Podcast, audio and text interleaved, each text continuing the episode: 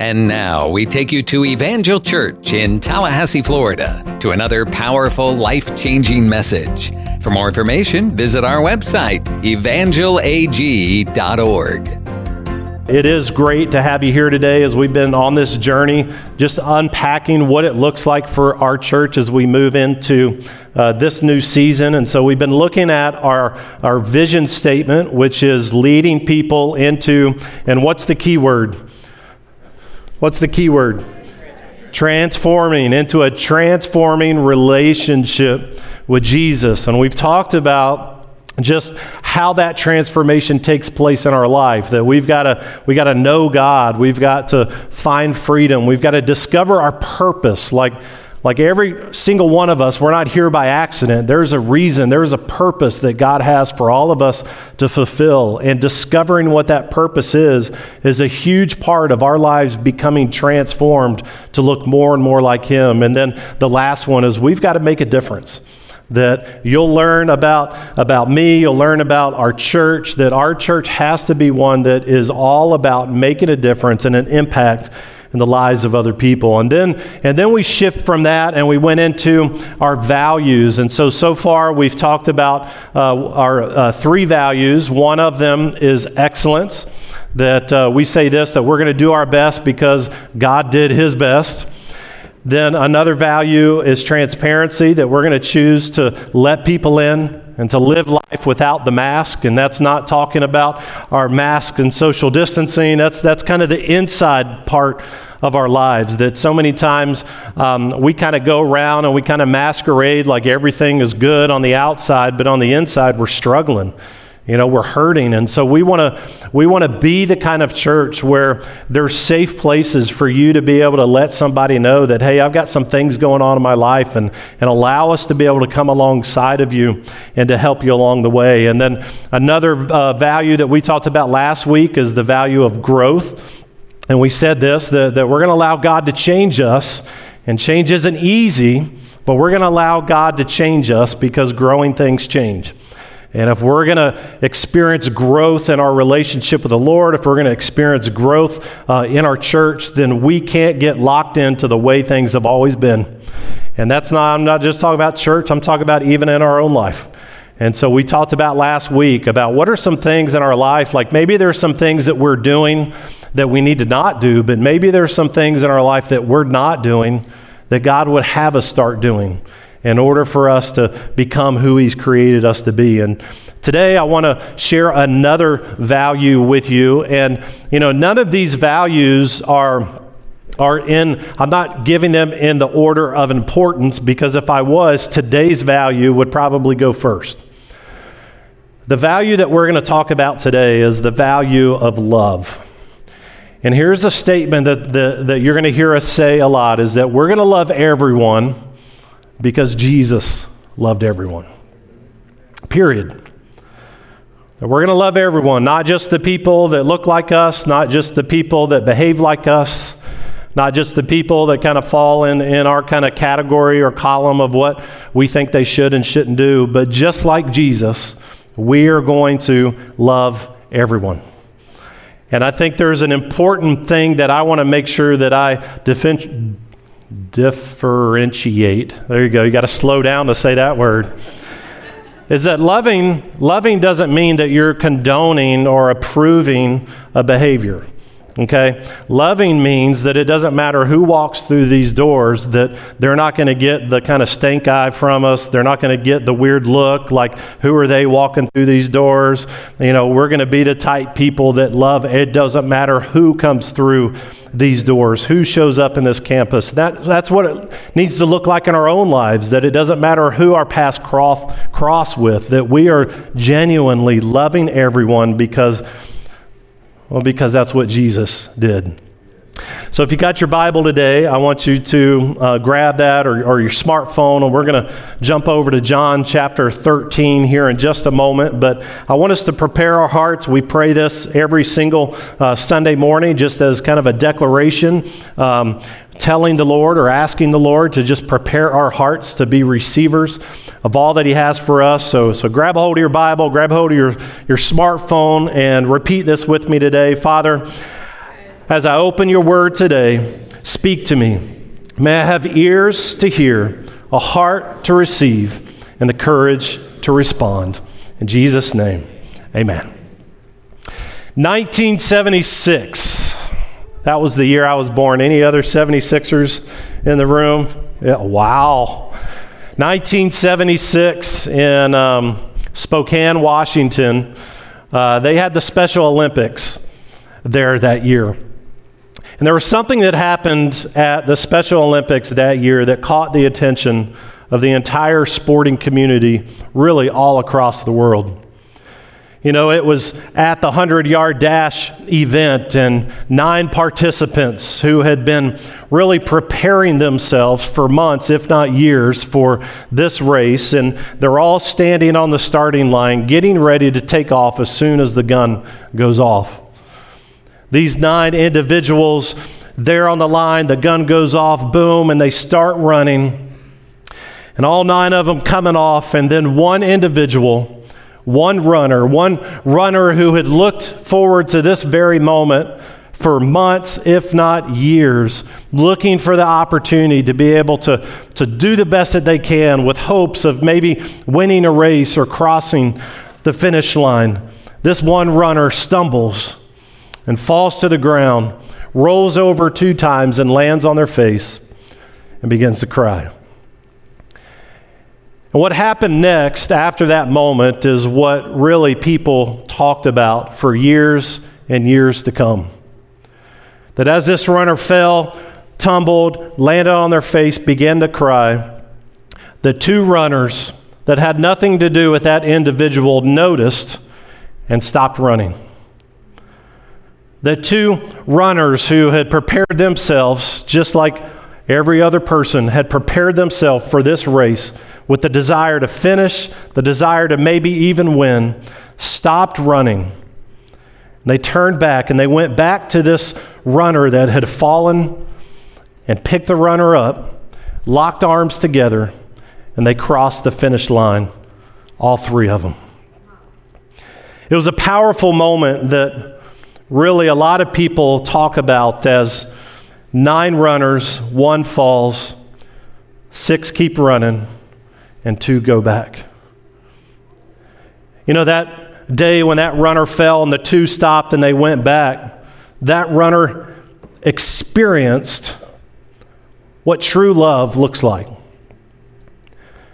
And that runner not just experienced it themselves, but every single person that was watching that day experienced that moment as well. And when I read that story, I can't help but but to kind of think about, to kind of wonder, like, what would I have done? Like, if I was in that race and I was running and I had my dreams and my hopes just 100 yards ahead of me, what would I have done? Would, have, would I have stopped? Would I have, have, have turned around? Or would I have kept running? And then I began to kind of think and to kind of wonder okay, who really won that race in the first place? Was it the six individuals that crossed the finish line all by themselves? Or could the real winners of that race have been the three? The two that went back, and the three that locked arms together and finished together. And I got to be a little, a little honest. I'm really not sure what, what I would have done you know, I would love to be able to stand up here and say, hey, I, am a pastor, and so it don't matter how difficult the decisions are, the situations that I always make the right decision. But the reality is, is I, I'm really not sure what I would have done if I was placed in that moment. And it's not that I wouldn't have gone back because I would genuinely have, have cared for that individual but for me in my own journey in my life, so many times I can get so laser focused on kind of what I've got going on and what's important to me and the goals that I have that everything else around me becomes secondary.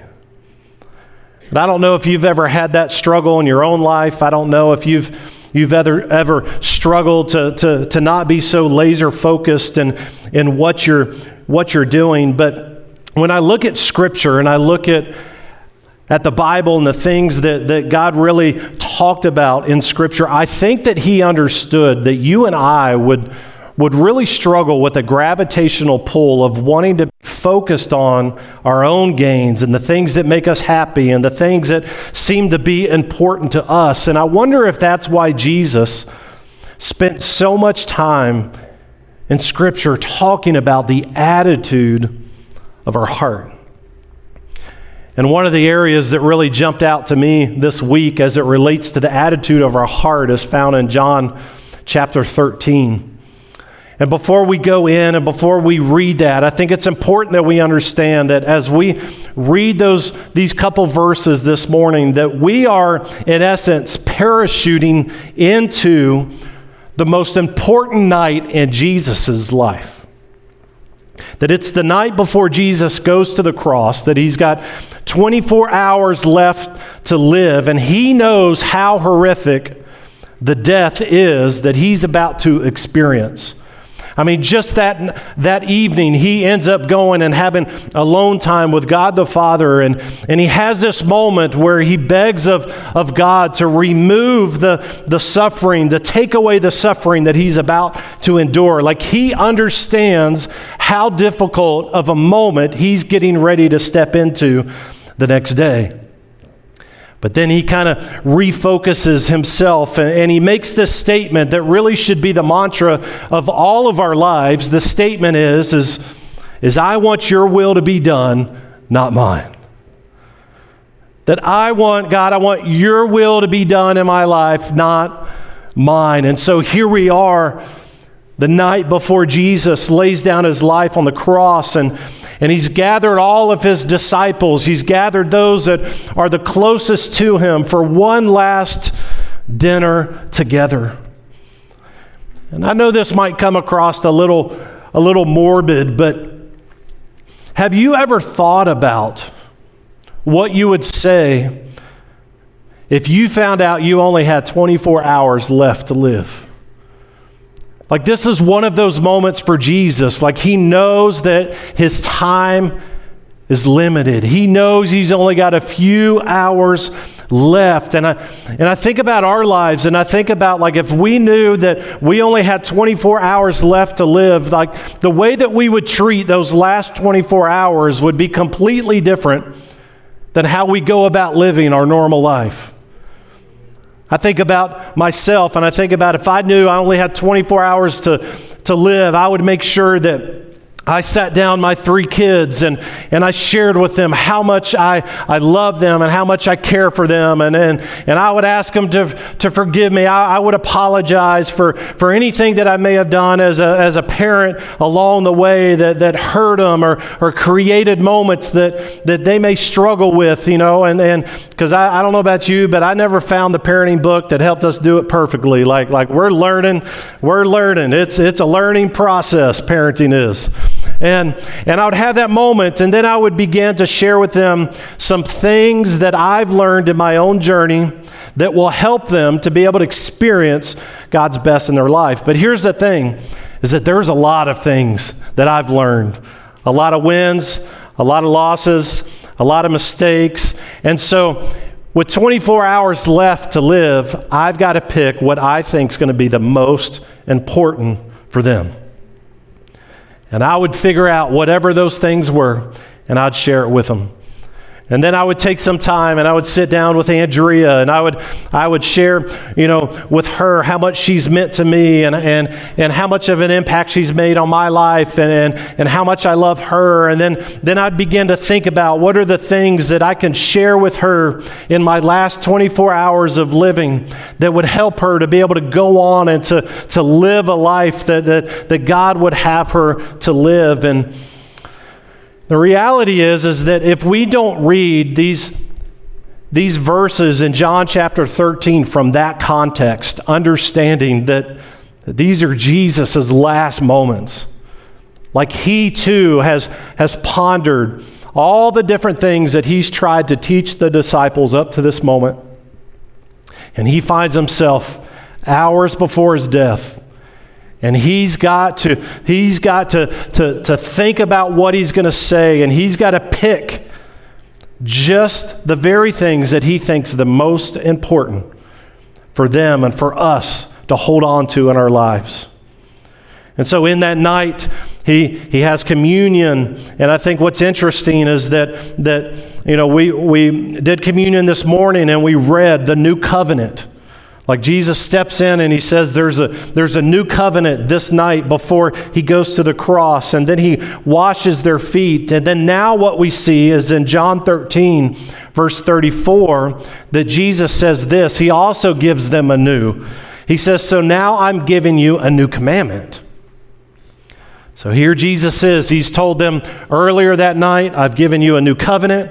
And now he's telling them, I'm giving you a new commandment. And the reason why he says a new commandment is because if you look in Matthew chapter 22, Jesus had made this statement about love in verse 37. He says, You must love the Lord your God with all your heart, with all your soul, with all your mind. Verse 38, this is the first and greatest commandment. And then look at this, verse 39, because this is, you got to follow with me here. A second is equally important love your neighbor as yourself. So, this was a standard that Jesus had set to love your neighbor as yourself. That leading up to this moment, that was the standard.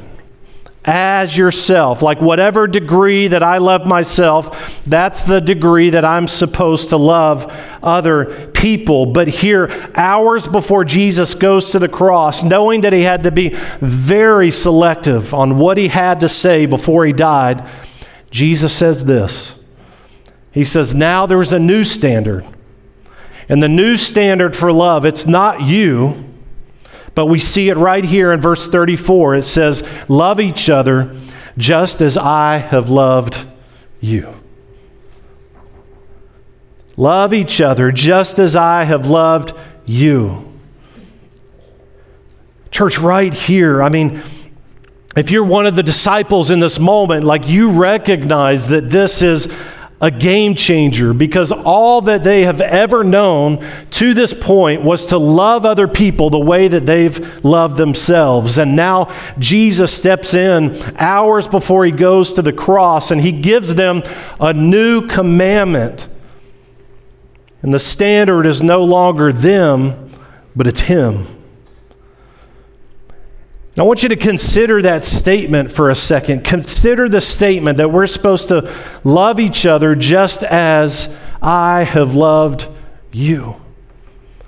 I mean, think about your own journey. Think about where your life has been in the past. Think about your life before you came to know Christ. Think about your struggles even after you came to know Christ. Think about where your life is at now. Like I think about my own journey and I think about my own life and coming from a, a broken home and, and having to be, be, be, sent to, to relatives all over the place because there was inconsistency in the home and my parents were in and out of, of, of, of drug rehabs and alcohol rehabs. And I think about my own journey with drugs and alcohol and navigating all that stuff and the whole college, you know, uh, party scene and all. And, and I think about all of that stuff and and I think about where my life was headed. I think about the decisions, the, the kind of decisions that I was making in that moment. And then, and then I think about that Wednesday night, the Wednesday night in January when the Holy Spirit just showed up in such a powerful way in my life that I knew that there was a,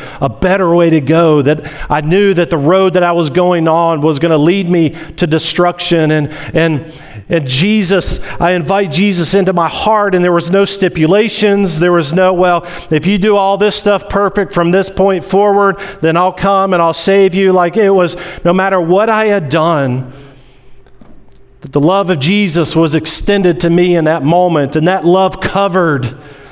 Like it covered the bad decisions, it covered the mistakes, it covered the public sins, it covered the secret sins. Like it was, it was a moment that, that I wasn't, Jesus wasn't inconvenienced. Like, like it don't matter how many times I made promises and broke them, that the love was still there. And I think about that in my own life, and Jesus is like, You've got to love others the same way that I've loved you. Like, think about your own journey.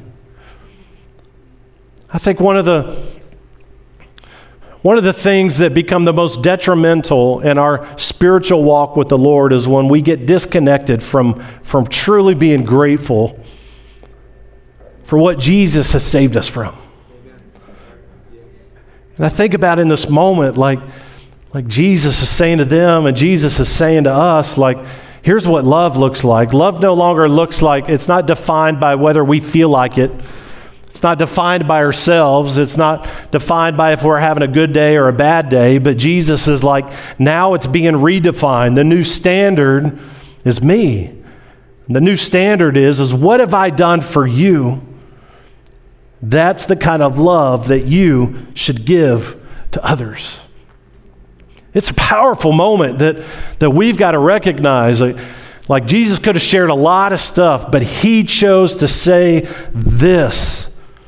And he doesn't stop there. He begins to, to unpack the why behind this new standard in this next verse, in verse 35. He said that, that your love for one another like it's going to be so important that you love other people, not the way that you love yourself, but the way that I've loved you. Why? Because it will prove to the world that you are my disciples.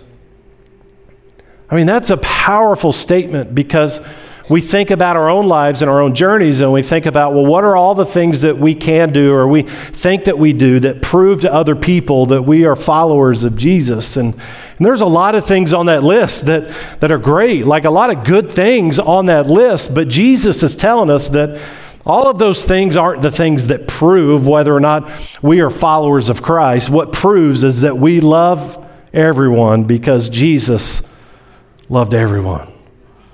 Like, what really proves it is that we are sharing the love of Jesus, that the standard doesn't become whether we feel like it. The standard is that we're going to love people the way that Jesus loved people.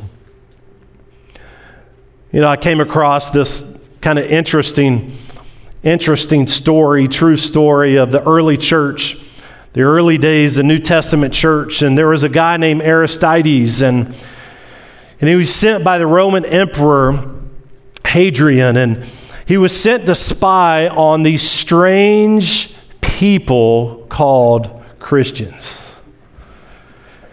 And so he went and, and he began to spy, began to observe their behavior, and he came back to the emperor with these powerful words that have really echoed throughout history.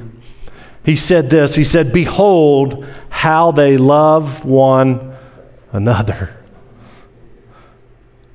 Like what became so moving for this individual and what has echoed through hundreds and hundreds and hundreds of years later was the love that these Christians had for one another.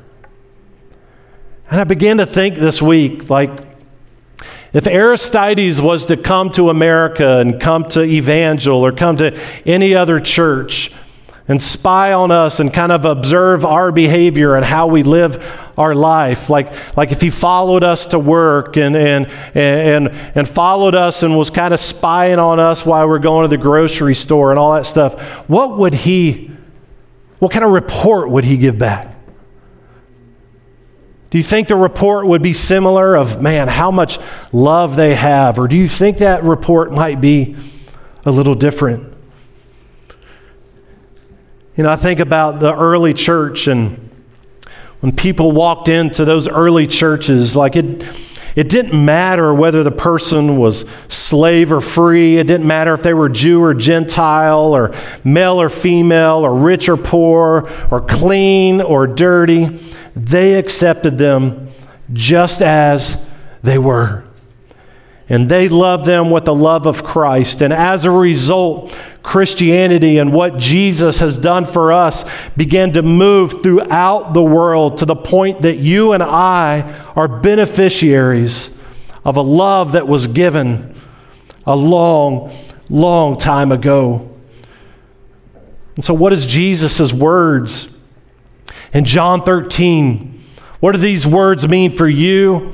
What do they mean for me? What do they mean for us as a church? I think it means that if we're going to truly make a difference in this community, like the early church did in their community, that we've got to create the kind of culture here at Evangel where people can encounter the love of God and that their lives can be transformed. That we live in a community where love is, is not all that prominent anymore. We live in a community that's, that's, that's divided, a community that it's quick to point a finger. And what might it look like if Evangel became a New Testament church where people walked onto this campus and it didn't matter where their lives were, it didn't matter how many spots were on their lives, it didn't matter what their struggles were, it didn't matter what we see on the outside compared to what they're experiencing and walking through on the inside. Like, what would happen? If when they stepped onto this campus that they felt an overwhelming love from us to them. Like what would happen if they sense just the presence of the lord here? Not about a list of checking off a list of this showing us that we're followers of christ but they show up and they become moved by the overwhelming love of jesus Friend, I think about my own moment. I think about that salvation moment that I've talked to you a few times about. And you know what drew me in?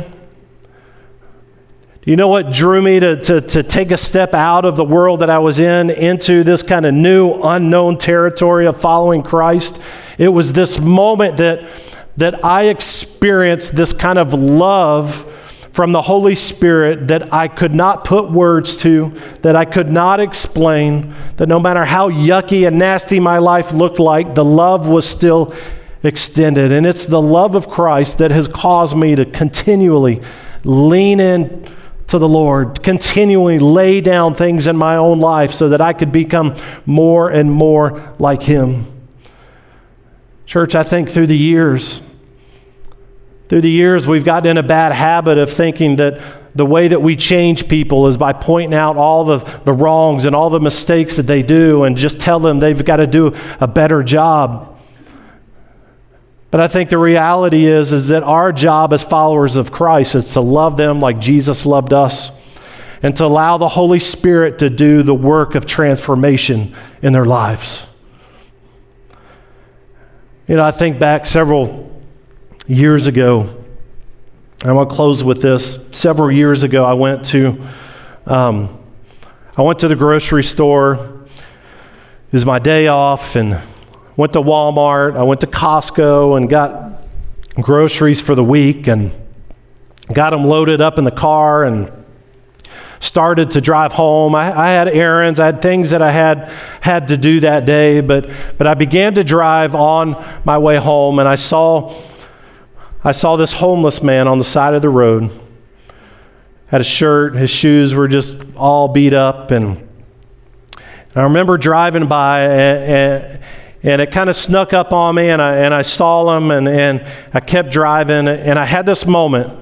I don't know if you've ever had this moment, and maybe it's, it's with a homeless person, maybe it's a totally different situation, but it's the moment that you pass by and you're like, I feel like I'm supposed to do something, but should I do something? Like, have you ever had one? I mean,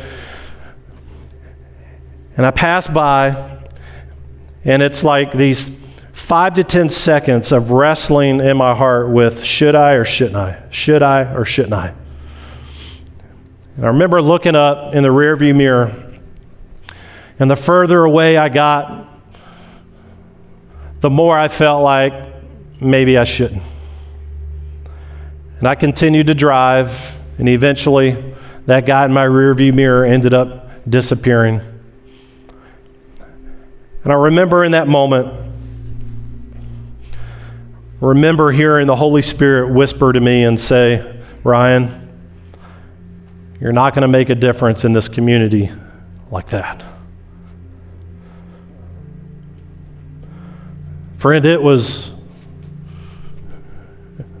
it was my 100 yard dash moment.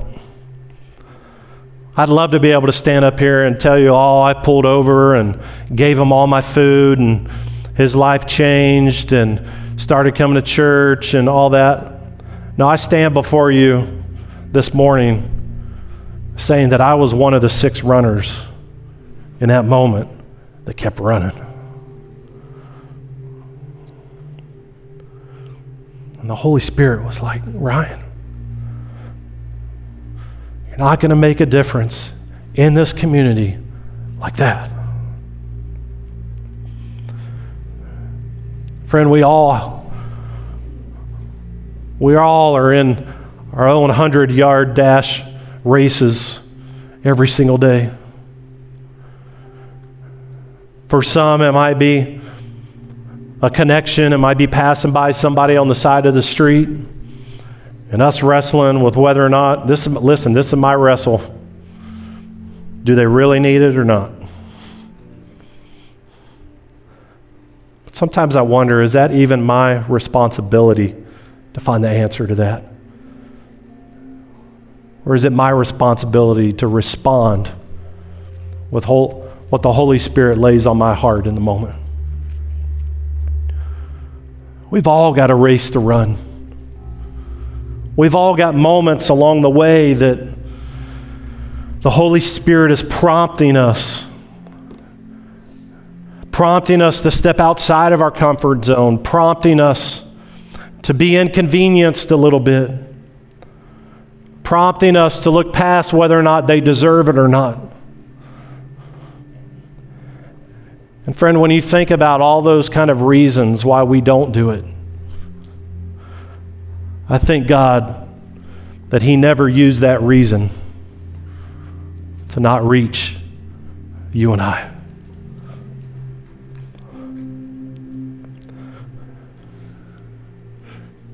You know, we're four weeks away from Easter Sunday. Four weeks away from that moment that Jesus stopped in the middle of the race. and he turned around and he came to you and me. And he joined arms with us. And he said, Let's keep moving. Friend, we're four weeks away from an opportunity an opportunity to really have a choice. Am I going to love other people the way I love myself? Which means if I feel like inviting people, I will. If it doesn't get in the way of my schedule, I will. Or we love people the way that Jesus has loved us. And then we'll begin to share the love of Christ with them. We'll, we'll have the difficult conversation and invite them, not because we feel like it, but because they matter to God.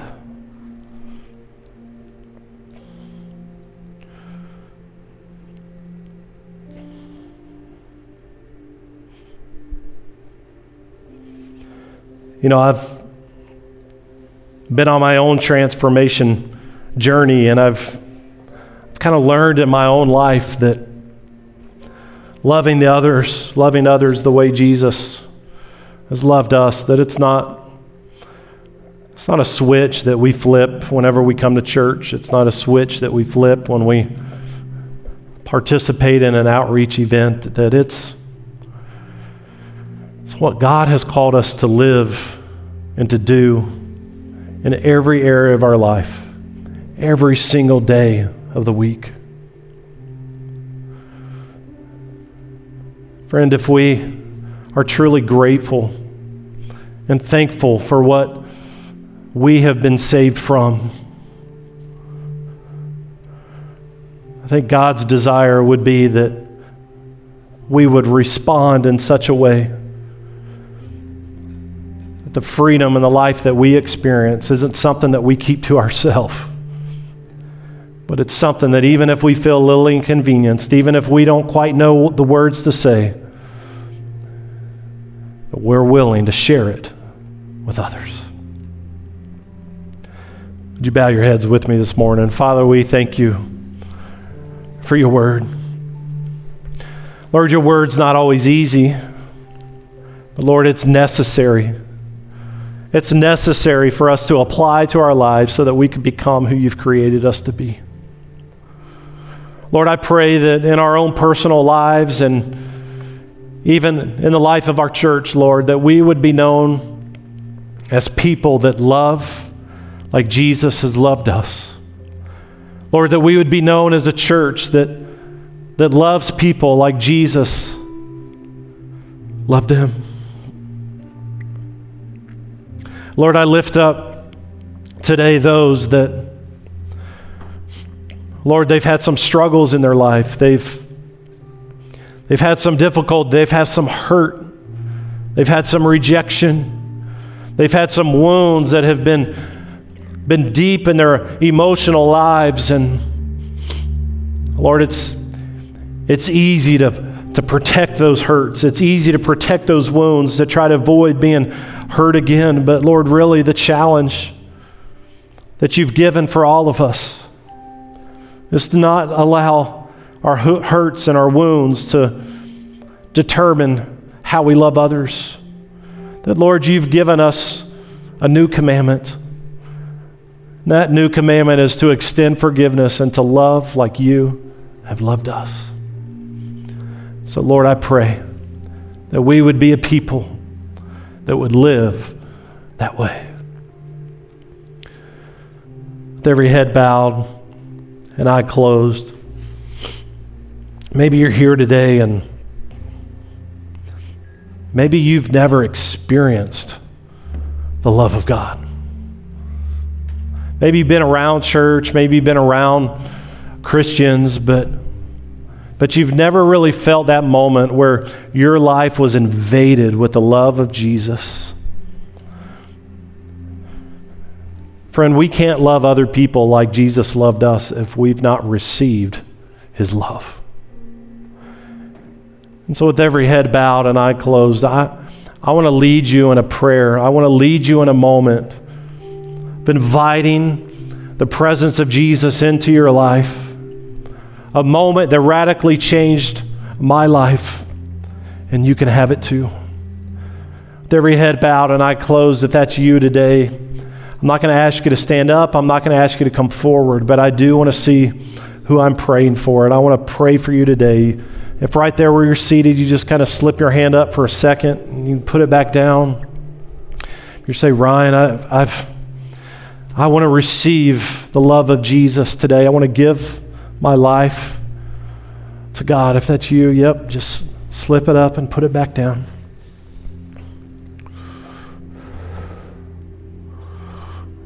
Would you repeat this prayer with me and church family?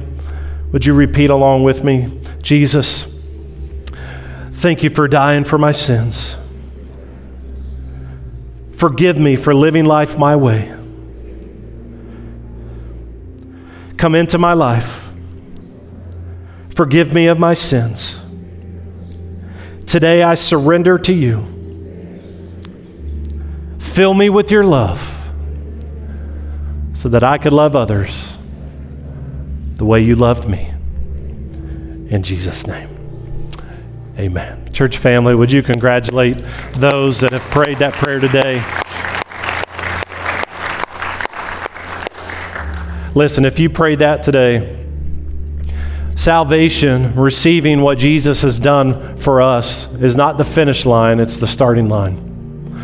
And so I want to encourage you after the service today, our prayer team is going to be up here in the front, and they would love the opportunity just to be able to celebrate with you and to kind of help you get started on this new journey. Um, I'm going to be available out at the guest services. Um, feel free to come and talk to me. Um, this is an exciting moment in your life. Don't let it just kind of slip away when you go out these doors, but hold in because it's an awesome, awesome journey. Well, listen, I want to mention a few things uh, before we uh, go to the Lord and worship with our tithes and offerings. Um, our kids is reopened, and so um, we're excited about that. Um, I want to also mention that um, if for some reason we are on live right now, that at 12 o'clock every Sunday, we've got our online kids experience uh, that gets posted on our Facebook page for those uh, kids that are not comfortable coming back yet. Uh, and so we've got that available for the kids. Uh, Want to mention that this Wednesday night at 6:30, our youth are getting together again for another party, another kind of social kind of hangout. Um, so not live stream this week. This week is all about food and games and laughter. So uh, 6:30, uh, that'll be 6:30 this Wednesday. So all if you're middle school or high school, make sure you come and uh, be a part of that. And uh, then want to mention to you, I mentioned about being four weeks out uh, from Easter. So we got a few things that I just want to mention to you about Easter weekend. Uh, this year we're going to do a Good Friday Easter service, and so that will be at 6:30 on Friday night. It's going to be about an hour uh, service. It's going to have uh, just a powerful time of, of worship. We're going to receive communion together on that Friday. Um, we're going to talk just. A, it'll be a little devotional um, that we'll do, but it's just going to be a real kind of solemn, kind of sacred moment for us to come together as we begin to remember um, all that Jesus has done for us. And then on Easter Sunday, we're going to have one service at 10:30. We'll have the cafe open for overflow uh, if we need that. We'll also um, make sure that we got our live stream working. But um, if you don't want to miss Easter, you might want to be here instead of trying to watch online. Uh, but uh, um, so that'll be at 10:30, and then uh, what we're going to do this year is we're going to have our uh, egg hunt, but we're going to do a little different because of COVID. So we're going to do the egg hunt after the service on Easter Sunday, and it will take about 20 minutes, 25 minutes. And so when the service is over, we'll dismiss, and you can go check out your uh, kids out of uh, Kids Church, and then we'll go here in the back uh, uh, lawn back here, and we'll have it all segmented out for different ages, so you don't have to worry about you know your little toddler getting ran over by a fifth grader or anything like that. we'll have it, we'll have, or me because I can get pretty brutal out there going for the eggs. But um, but we'll have the egg hunt after the service, and that won't take long. You'll be able to do that, or maybe you just want to watch and hang out for 20 minutes, and then and then go and, and do Easter meal with family and stuff. But um, it's going to be a great great time. We're really looking forward to um, not just us being able to go into a powerful weekend of just being thankful for all that God has done, but, but also being able to share that powerful moment with those around us. Well, would you stand with me today? Um, I want to mention that uh, in giving, that you'll see on the screens uh, the different ways that, that you can give. Uh, there's offering um, envelopes in the seat back in front of you. Um, on the boxes as you go out, the black boxes, you can place your gift in that. And I just want to thank you for your faithfulness. We talked about love today. And uh, when you look at John 3:16, says that God so loved the world that he gave. That he loved the world so much that he gave his one and only son. And I think when I look at, at Andrea and, and my giving and our faithfulness in giving, it really is an attitude of the heart. We give not because we have to, we give because we are so thankful for all that God has done in our lives, and we want other people to experience it too. And so we thank you, thank you, thank you for your faithfulness. Well, I'm going to pray over our giving, and then the band's going to go into one more song, and then we'll dismiss today. Father, we thank you, God, for your presence here, and we thank you, God, for your faithfulness in our life. Lord, today as we give back to you, Lord, as we sow seed into making a difference in this community, Lord, I pray that you would multiply it in our life and the life of this church that we may accomplish all that you've called us to. In Jesus' name, amen. We pray right now that God uses this message to plant good eternal seeds deep into your soul. For more information, visit our website, evangelag.org. Evangel's all about making the name of Jesus famous and his church glorious. We love God, love people, and love life. And we're here for you, working to help draw people from impossible situations into a loving and friendly circle of hope where answers are found and acceptance is given. We invite you to join us for any of our services, Sunday mornings at 10:30 and Wednesday evenings at 7. We're located at 2300 Old Bainbridge Road in Tallahassee. We have fantastic programs for kids and youth and small groups to make deeper connections.